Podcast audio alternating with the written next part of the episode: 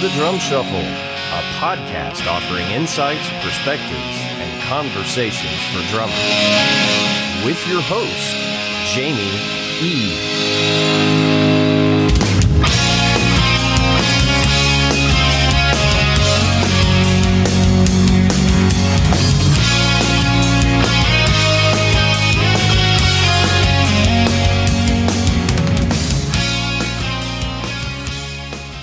Hey, everybody, welcome to episode number one of the Drum Shuffle. I'm Jamie Eads. As a brand new podcast, let me take a moment to give a quick overview of our goals for this show uh, or our mission statement, really. I've been a drummer for the past 28 years, and about 25 of those years I've been playing professionally, so I've been very lucky when I started, I wish there would have been something like this podcast or what I hope this podcast to become. My life uh, revolves around basically three things and, has always revolved around these three things my family, drums and drumming, and music in general.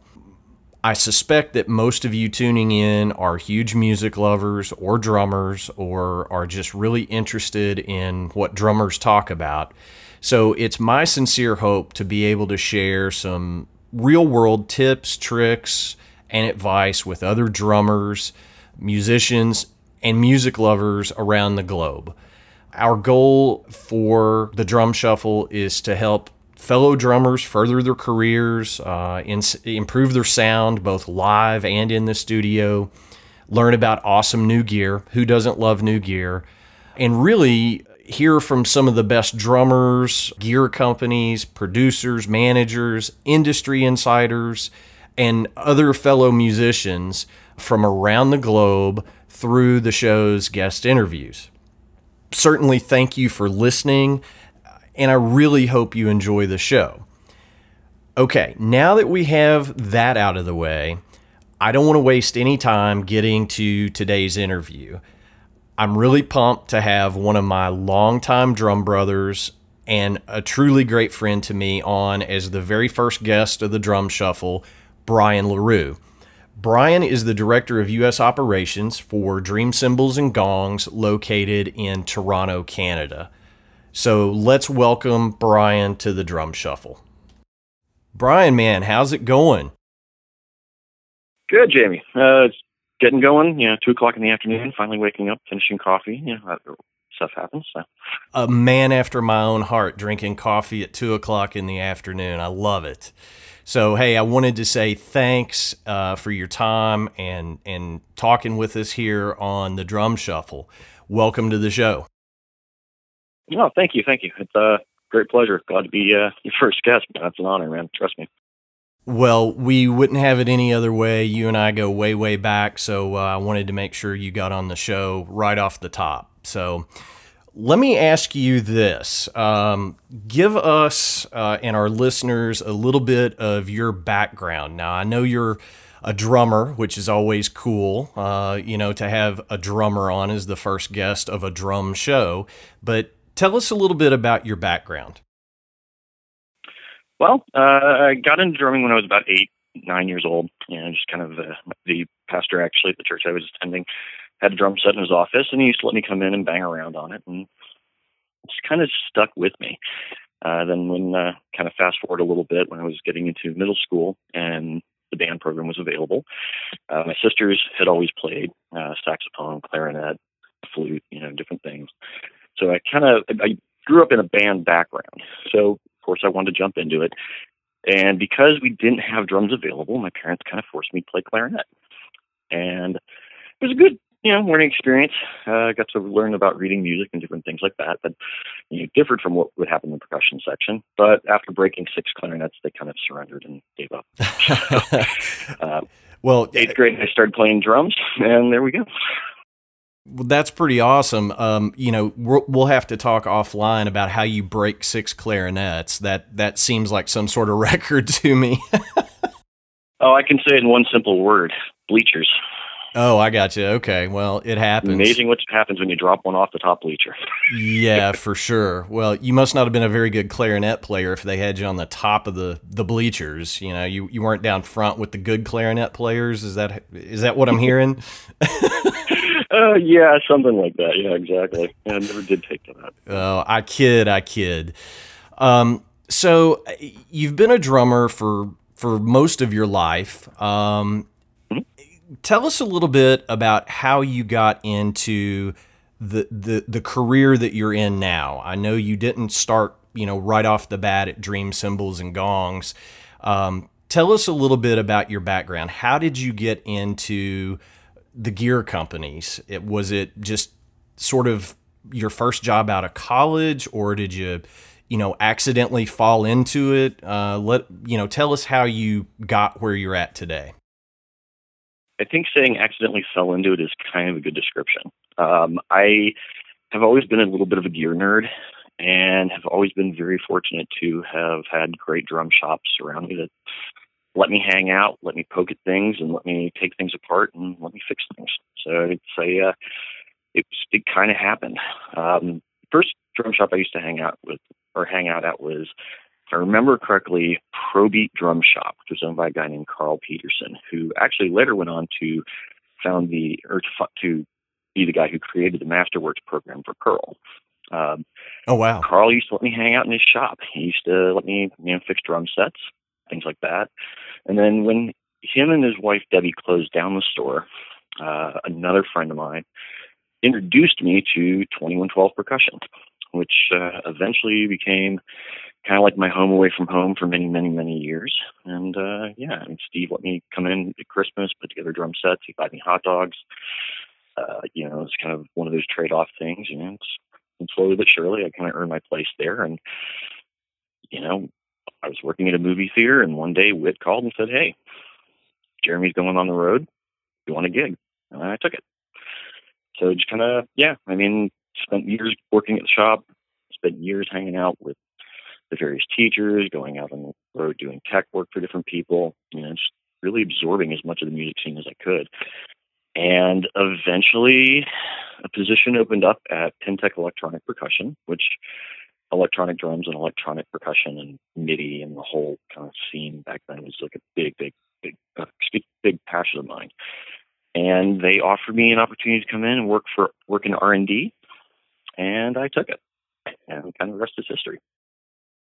Cool, awesome. So, um, after your time at Pintech, um, you know, in in efforts of full disclosure, uh, you know, I am uh, an artist on the the Dream Cymbals roster. Uh, that's how we met. Um, yep. I know that Dream is currently celebrating their 10th anniversary uh, of being in business. Um, so, how long have you been at Dream, and how did you end up with those guys?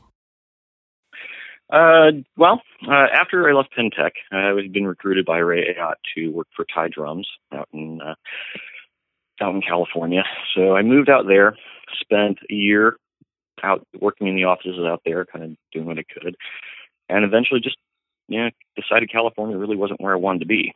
So I moved back east to North Carolina, and I ran the Taye offices from North Carolina for probably about three or four years and just got to a point where I needed a change of scenery. So I actually left Taye and started a rep firm called LaRue Sales. And I didn't know Andy or didn't know really anything about Dream, but I knew Ryan and Darren with Mountain Rhythm, which were kind of at that point were, was kind of the sister company to Dream. And I called them and said, "Hey guys, I know your drums. I'm trying to do this. Can I sell your stuff?" And they were like, you know, they were really cool about it. And they also opened up Dream to me as a possible option. You know, it's like, hey, well, you can do mountain rhythm drums and you can do Dream cymbals, which was great. I also picked up Premier. I had Silver Fox drumsticks, Drum Fun learning CDs and stuff like that. So just basically building a small catalog. And I did that from April 2008 till basically October. Uh, and in October, Andy had kind of, I guess, come to to terms with different things within the business and was ready to separate from Mountain Rhythm to see if, you know, Dream could grow on its own. And he called me, said, Hey, This is what's going to happen. This is what's going on. Do you want to be part of it? And you know, I have to say it's probably the, the easiest yes I've ever said, and probably the most important yes I've ever said. And from that point on, it basically was me and it. It was the two of us. No doubt about it. So, can you give us some insight to the the company history of Dream? You know, obviously, uh, you know, you mentioned Andy. We're talking about Andy Morris, who is the the founder and, and owner of Dream. Um, give us a little bit of history on how Dream came to be. Well, uh, I'm not sure exactly what the exact time frame was. Somewhere around 2005, in that neighborhood, 2004, 2005. Andy and uh, one of our one of the old business partners, Stephen Eilhart, were, uh, as far as I know, touring China and doing. You know, they're they're both professional musicians. Uh, probably were playing on an orchestra, and they found this factory where they were, you know, building gongs and things like that. And of course, that's a big thing for Andy. Is you know he's a big gong guy, especially in the orchestral side of the world. So they had asked them to try and make some Western style cymbals, and they did. And apparently, they were not bad. And like you said, it, some of the some of the details are a little bit gray for me. Uh, just you know, hearing them side from you know different people side to side kind of thing. But you know, from that point, what I you know from what I understand is they basically created the Bliss line, um, and then the contacts kind of came about shortly thereafter. The energy was a completely different cymbal than what you actually see today. Uh, different logos, different. I mean, they were brilliant, for lack of any. You know, for there you go. They were brilliant. They were heavy. They were cast in a different way than our regular cymbals are, and you know, you know, they'd created some lines. And in the early days when I first came on board, um, the company, you know, like I said, been around by that point for a few years. I was kind of, I guess, fine tuning the instruments, but we didn't even actually have anything other than crash rides in the early days. There were some hi hats, you know, Bliss hi hats, um, but everything was crash ride. It was 16 and 17, 18, 19, 20, 22, you know, all crash rides. And slowly over time, uh, you know, as the company grew and grew and grew, uh, the lines kind of developed further. Uh, we added ride cymbals in, splash cymbals, Uh, really fine tuned what we were doing with the bliss and the contact and the energies, and uh, yeah, it's just kind of grown uh, for you know from really infinitesimal stages. Uh, and like I said, it wasn't even I don't think a planned thing to do with cymbal company. It just people believed in the instruments. The instruments got better. Uh, eventually, Andy bought out uh, Stephen and you know all the other partners in the business, and now he is the sole.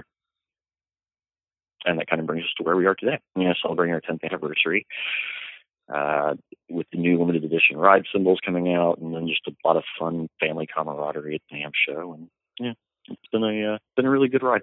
Sure. Well, speaking of NAMM, you know, as we're recording this, um, just just post NAMM, Uh, I guess it was last week.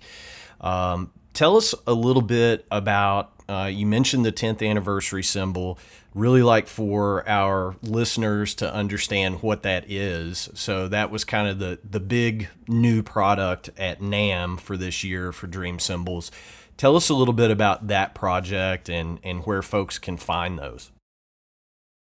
Well, they're being done in a very, very limited quantity. Uh, officially, there are 150 that were produced, 50 for artists, 100 for worldwide retail. Uh, of those 100 that are available for retail, 60 of them are coming to the North American market. Uh, so we'll have those in the U.S. I think Canada gets 10 for themselves, but I haven't heard the final numbers on that. Mm.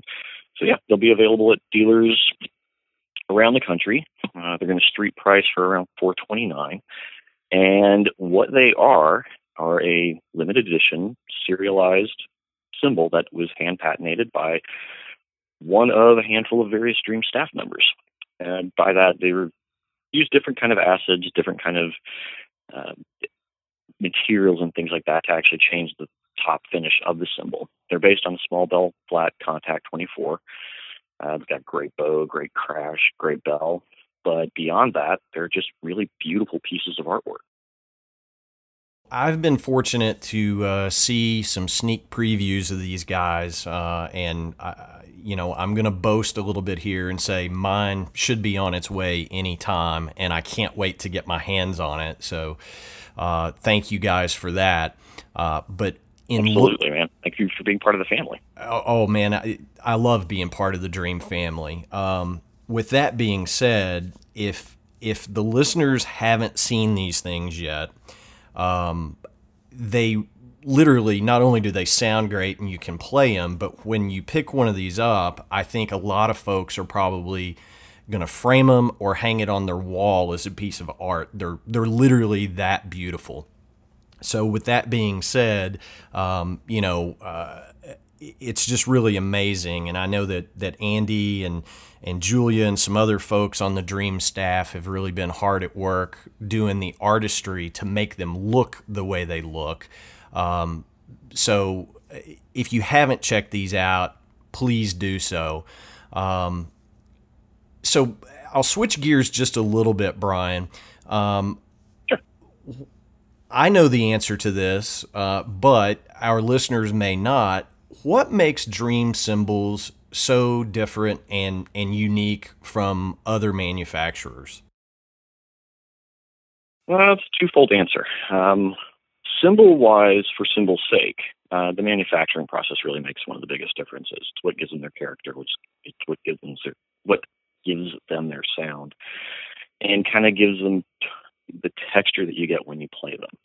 Uh, we make them the way they did 100 years ago versus the way a lot of manufacturers make them now, which they'll cast their ingot, but then they run it through a machine which actually you know flat presses it to into basically a wafer thin object before shaping.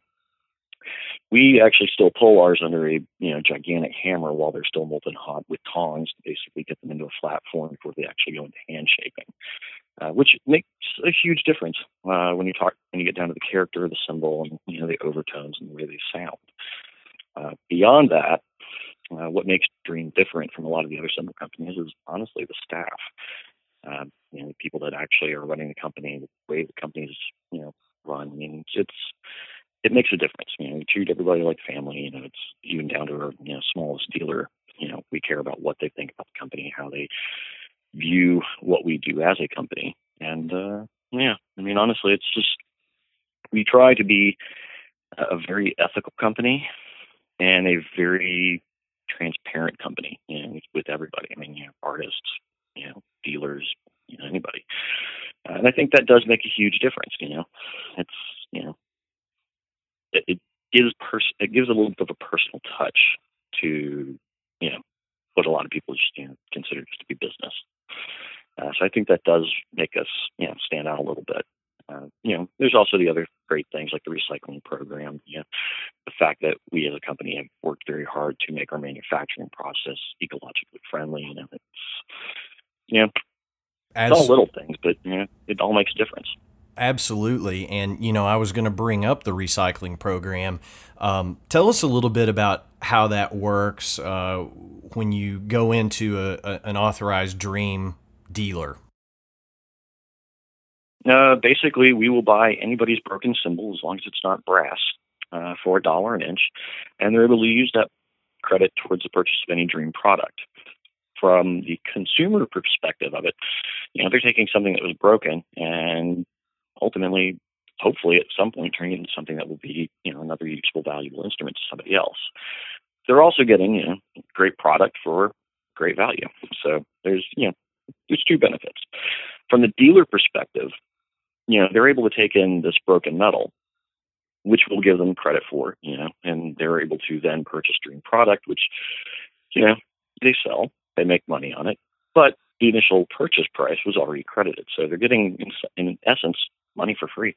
So it works out both ways. Absolutely. So eh, if I'm understanding correctly, what you're saying is if I have a couple of uh, you know 20 inch ride cymbals laying around that are broken or or they're just no longer of any use to me, instead of having to deal with you know Craigslist or eBay or something like that, I can take those two 20 inch ride cymbals into an authorized Dream dealer and give them to the dealer and get $40 off towards the purchase of a dream product. Is that correct? Absolutely. And then on the back side of it, what we do with the actual pro- materials when they come back to us, any cymbal that has a 14 inch area that's usable or larger ends up going to a water jet facility and is cut a couple of times and turns into the base materials for the crop circles, the naughty saucers, and the Re-FX bells. So you guys are at- so you're getting credit, and then we're able to use the material to make something new.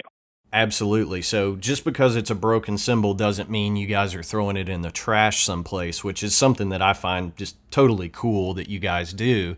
Uh, is the fact that you're actually putting that metal to use for a new instrument that will go to a good home eventually, we hope. Absolutely. And even the scrap stuff that we can't really use much for or use much to do anything with, we actually melt that stuff down and they become crotales. Oh, so we try to use as much of it as possible. So, yeah. That's fantastic. So uh, there's no need for people to take their broken cymbals and, and have a big round of death frisbee or anything like that in the backyard. They can they can actually put these things to work and, and have them rehomed eventually by Dream, which is I, I think it's just super cool and and you know kudos to you guys for doing it. Thank you. You're welcome. So I, switch gears a little bit here again. Um, we've heard some words like bliss, contact, energy. Those are the different lines um, that that Dream has, um, and then there's some you know subcategories within those lines. Um, you know, one of the things that I wanted to ask was, you know, who are your cymbals for? What applications, um, etc. So, you know, for, for me personally, um, I would love to hear you talk a little bit about the dark matter cymbals and, and that process because I think it's really unique. And um, quite honestly, a lot of companies are now trying to copy that. Um, but you guys were really innovators with the dark matter stuff. But, you know, just real quick, if you can say, okay, if you're a jazz drummer, here's the line that you're probably going to lean towards if you're a rock guy, this is the line you're probably going to look at the hardest, uh, etc. Uh, but especially tell us about the the dark matter line. I, I think our listeners will be really uh, uh curious to hear about that. Uh, I guess I can go ahead and start. I'll start with the dark matters because you're right. it's an interesting process that they go through. Um, the initial concept behind the dark matter series was just honestly trying to refire some of the cymbals that we'd already manufactured just to see what would happen. Um, think of it as a phoenix rising from the ashes, so to speak. Um, and I think that was really kind of the concept in the beginning. So what we did was we took a batch of energies. Uh, the line started out with the ERI 20s, ERI 22s, and the ECR 16s and 18s. Um, and what we did was we took them, stuck them back in the fire, brought them back up to molten temperatures. Once they came out, they were then retempered, rehammered, and basically left dirty, which is why they have the kind of black characteristics that they do, is because that's actually from the from the fire. Uh, they're not relayed. They're not, uh, you know, there's nothing crazy. They're not reshaped or anything like that. It's just the simple tempering process, which brings the pitch down, uh, changes some of the overtones, again, along with the rehammering, and uh, yeah, they, they kind of became what they were. Uh, so we kept them around as far as the line went, and kind of expanded into the small bell or the uh, flat earth 20s and 22s, which were essentially small bell flat 20s and 22s that were originally produced, but we didn't put out because when we decided to do the 24s, they took off. So we just kind of kept the bliss and contacts at 24s. However, somebody at the factory decided to fire them, and they came out beautifully. So we uh, added those to the line. The moon rides, which are unlike a lot of the other dark matters, they are completely unlathed to begin with. There's no secondary process that goes along with them. They're just essentially anvils with tone, which is kind of how the concept happened. Um, I had asked Andy to make me a really, really heavy ride because we didn't have anything that kind of matched that in our catalog. And he created something for me, which I currently have sitting in my cymbal bag, which is a dark matter moon ride that is a 22 inch and has roughly an eight and a half to nine inch bell.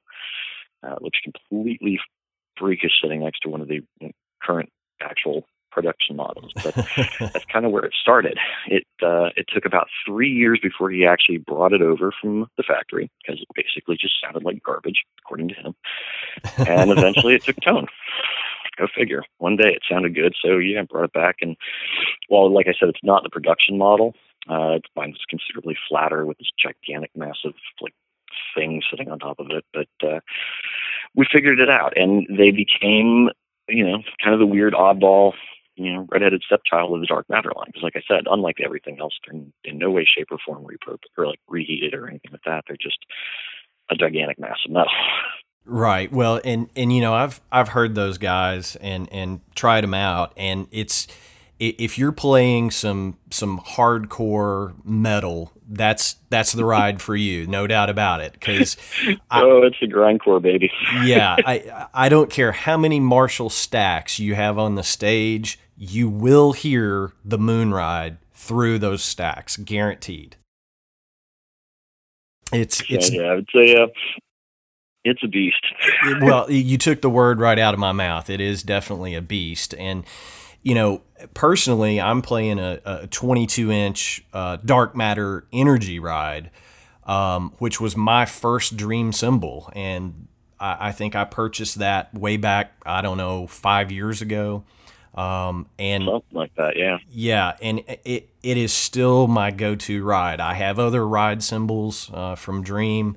Um, I, I have an Eclipse ride, which is kind of you know, a half dark matter. It was a, a prototype that you guys graciously sold to me.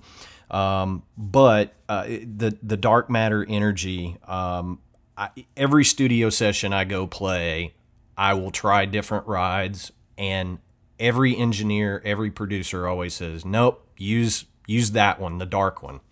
Um, it just sounds great in the studio. It sounds great live. Fantastic cymbal. So thanks thanks for making those for all of us.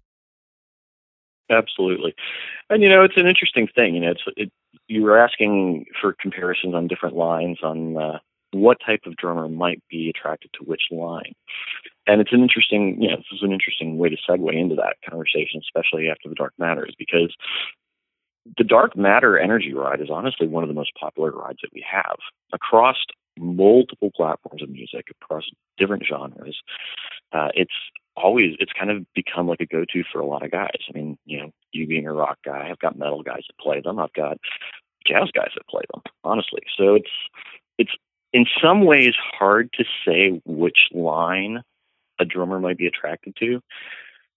It's it, we well kind of falls into the way we did our the way we set up our pricing too.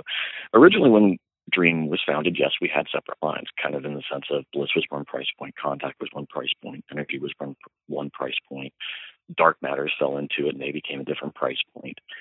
And what we kept finding was is that drummers weren't necessarily picking cymbals based on what they were hearing. They were picking cymbals based on, you know, it could be a jazz guy, but he wanted a contact, but he had cash for the Bliss. So that's what he ended up with. Right. You know, so in a lot of, in a lot of ways, when we first started out, Bliss was always the most popular line. Not necessarily just because of sound, but honestly because of price. And as we adjusted to the sound price, uh, the sound pricing policy that we've got, uh, where it's based literally on what you're hearing, because you know Bliss is the same price as Contact now, Contact's the same price as Energy now, it's the same thing. Uh, the only ones that really have a different price point at all are Dark Matters, and like you know processing more than anything else. But well, it's because they found that it's because they go through a, a, different process, and it takes a lot longer to make a dark matter than it does a bliss. Am, am I correct in saying that?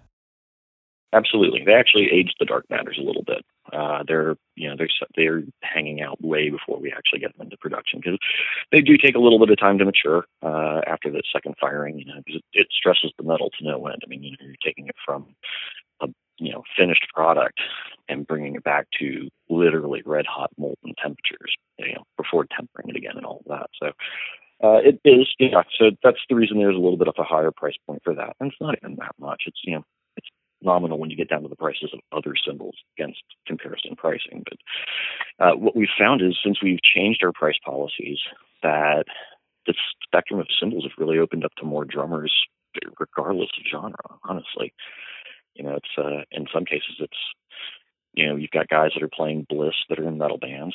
You've got a lot of gospel guys that are using Bliss or Contact in combination because of you know what you know what type of room they're in, what they're trying to fill.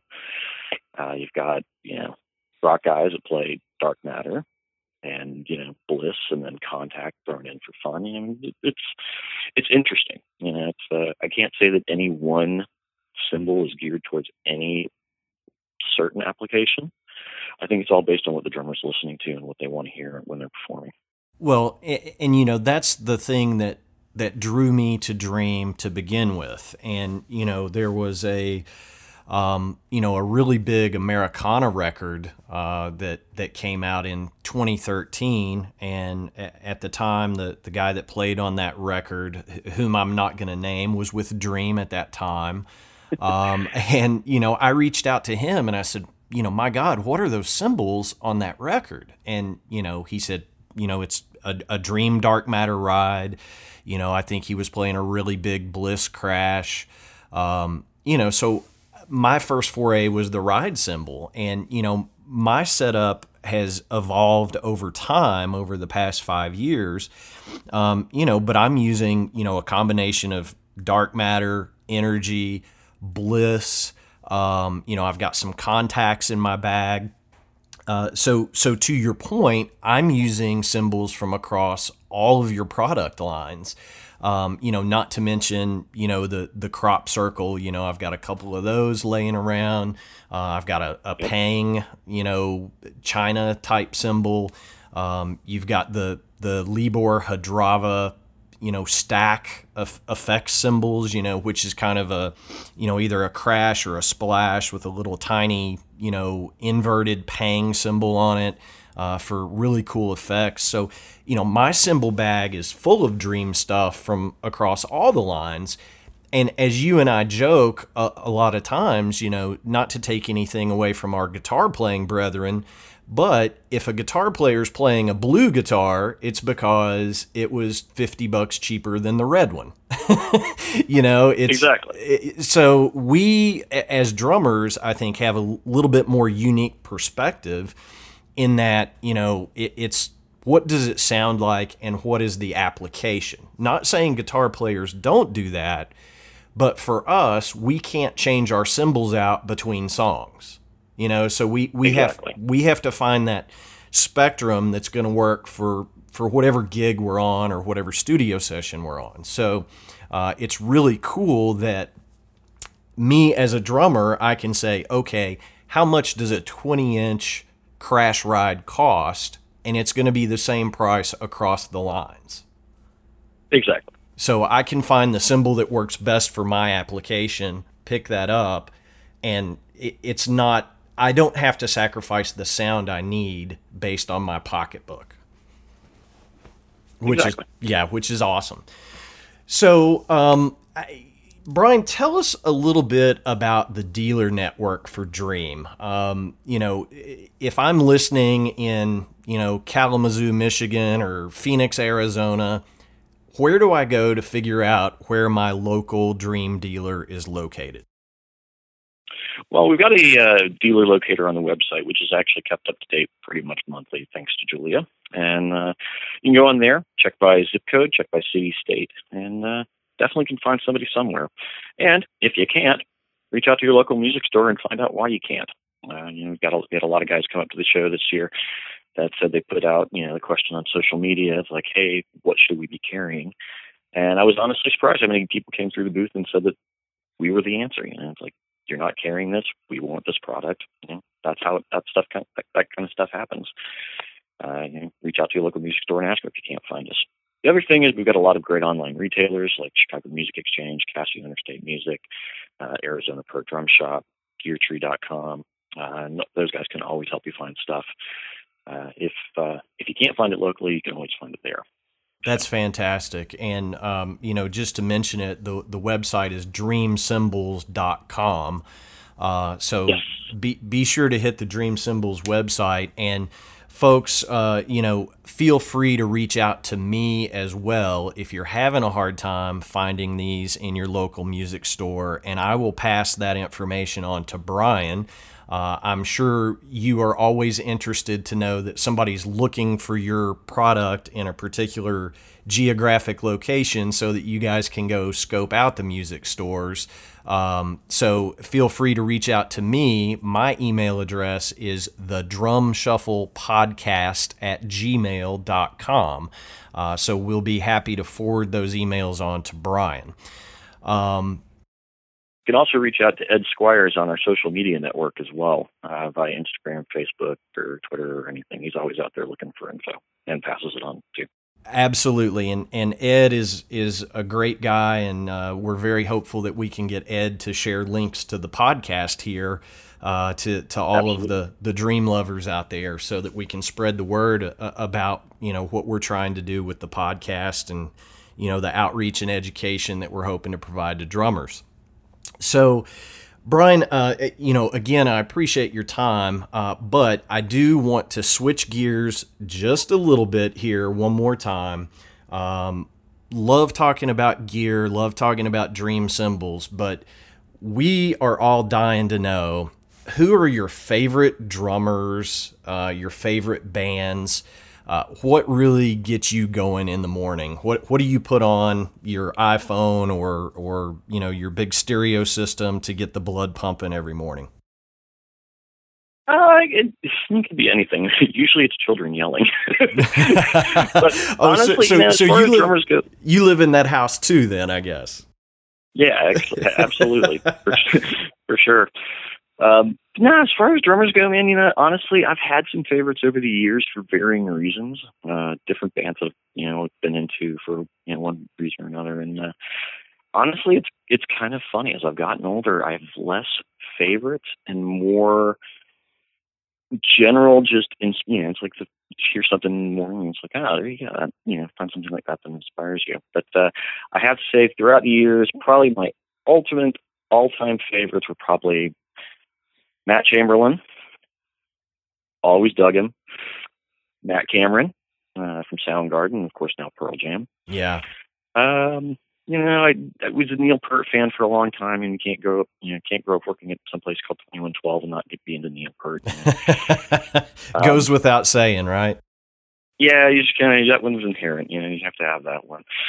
Uh, you know, it, it, varies. You know, like I said, I've, I've had a lot, I've, and I'll say this too. I mean, throughout the course of my career, I've had the opportunity to, opportunity to work with a lot of drummers uh, in a lot of different capacities. I mean, from Charlie Adams, from Yanni to Rob from Linkin Park. I mean, it's there's been tons of guys, you know, through different genres that I've had the pleasure and opportunity of working with, and to say that, you know, I kind of feel like saying any one particular guy is my favorite probably unfair to every other guy who probably was my favorite at one point. So, um, yeah, again, I, I, I appreciate drummers playing, man.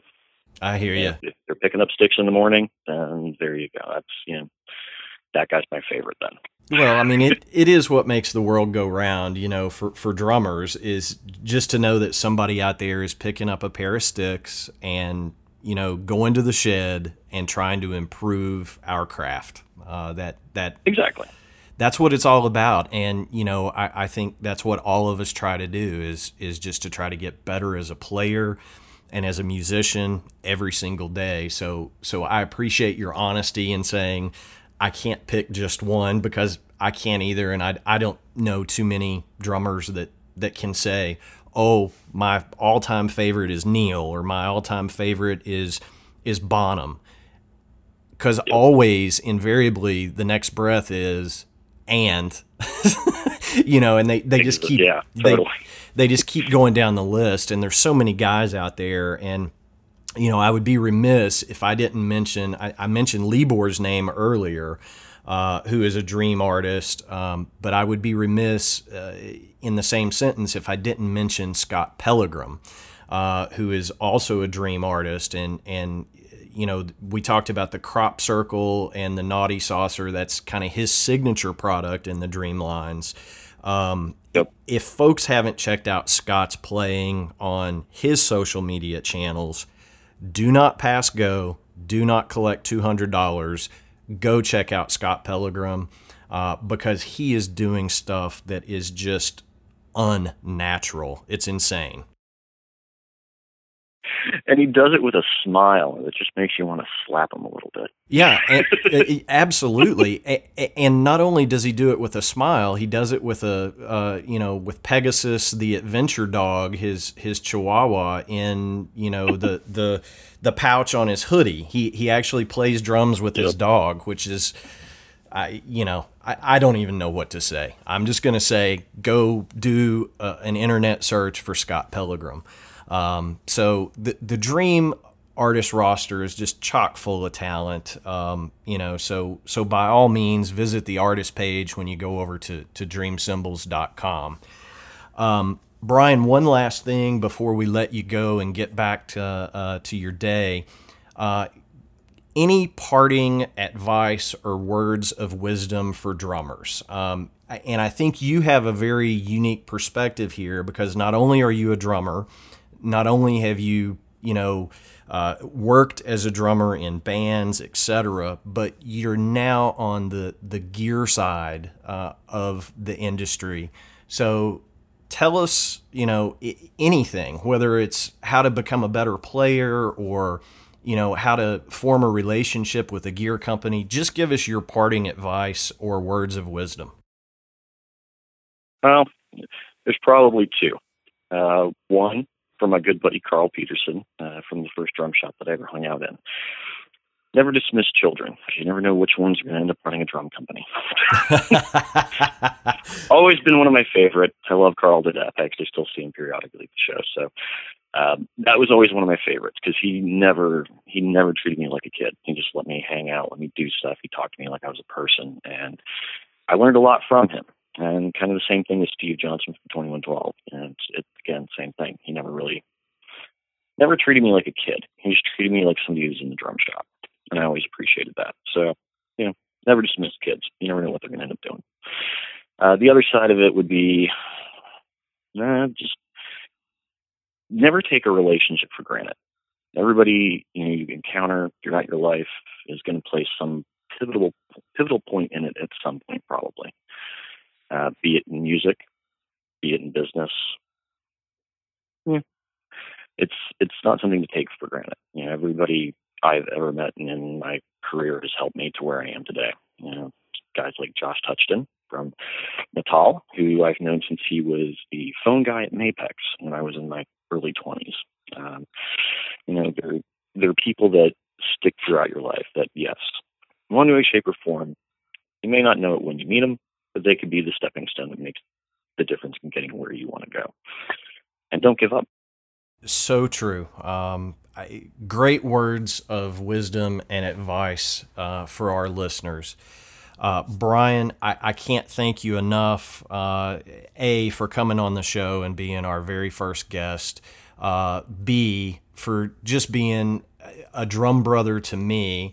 Um, you know, I love our you know regular calls that we have, and and we discuss. Uh, folks, it's not just about talking about cymbals. uh, you know. And when Brian talks about relationships, um, you know, Brian talks to my 13 year old daughter about all things Harry Potter which is just so cool. You know, it's um, go U.S. Quidditch. Yeah.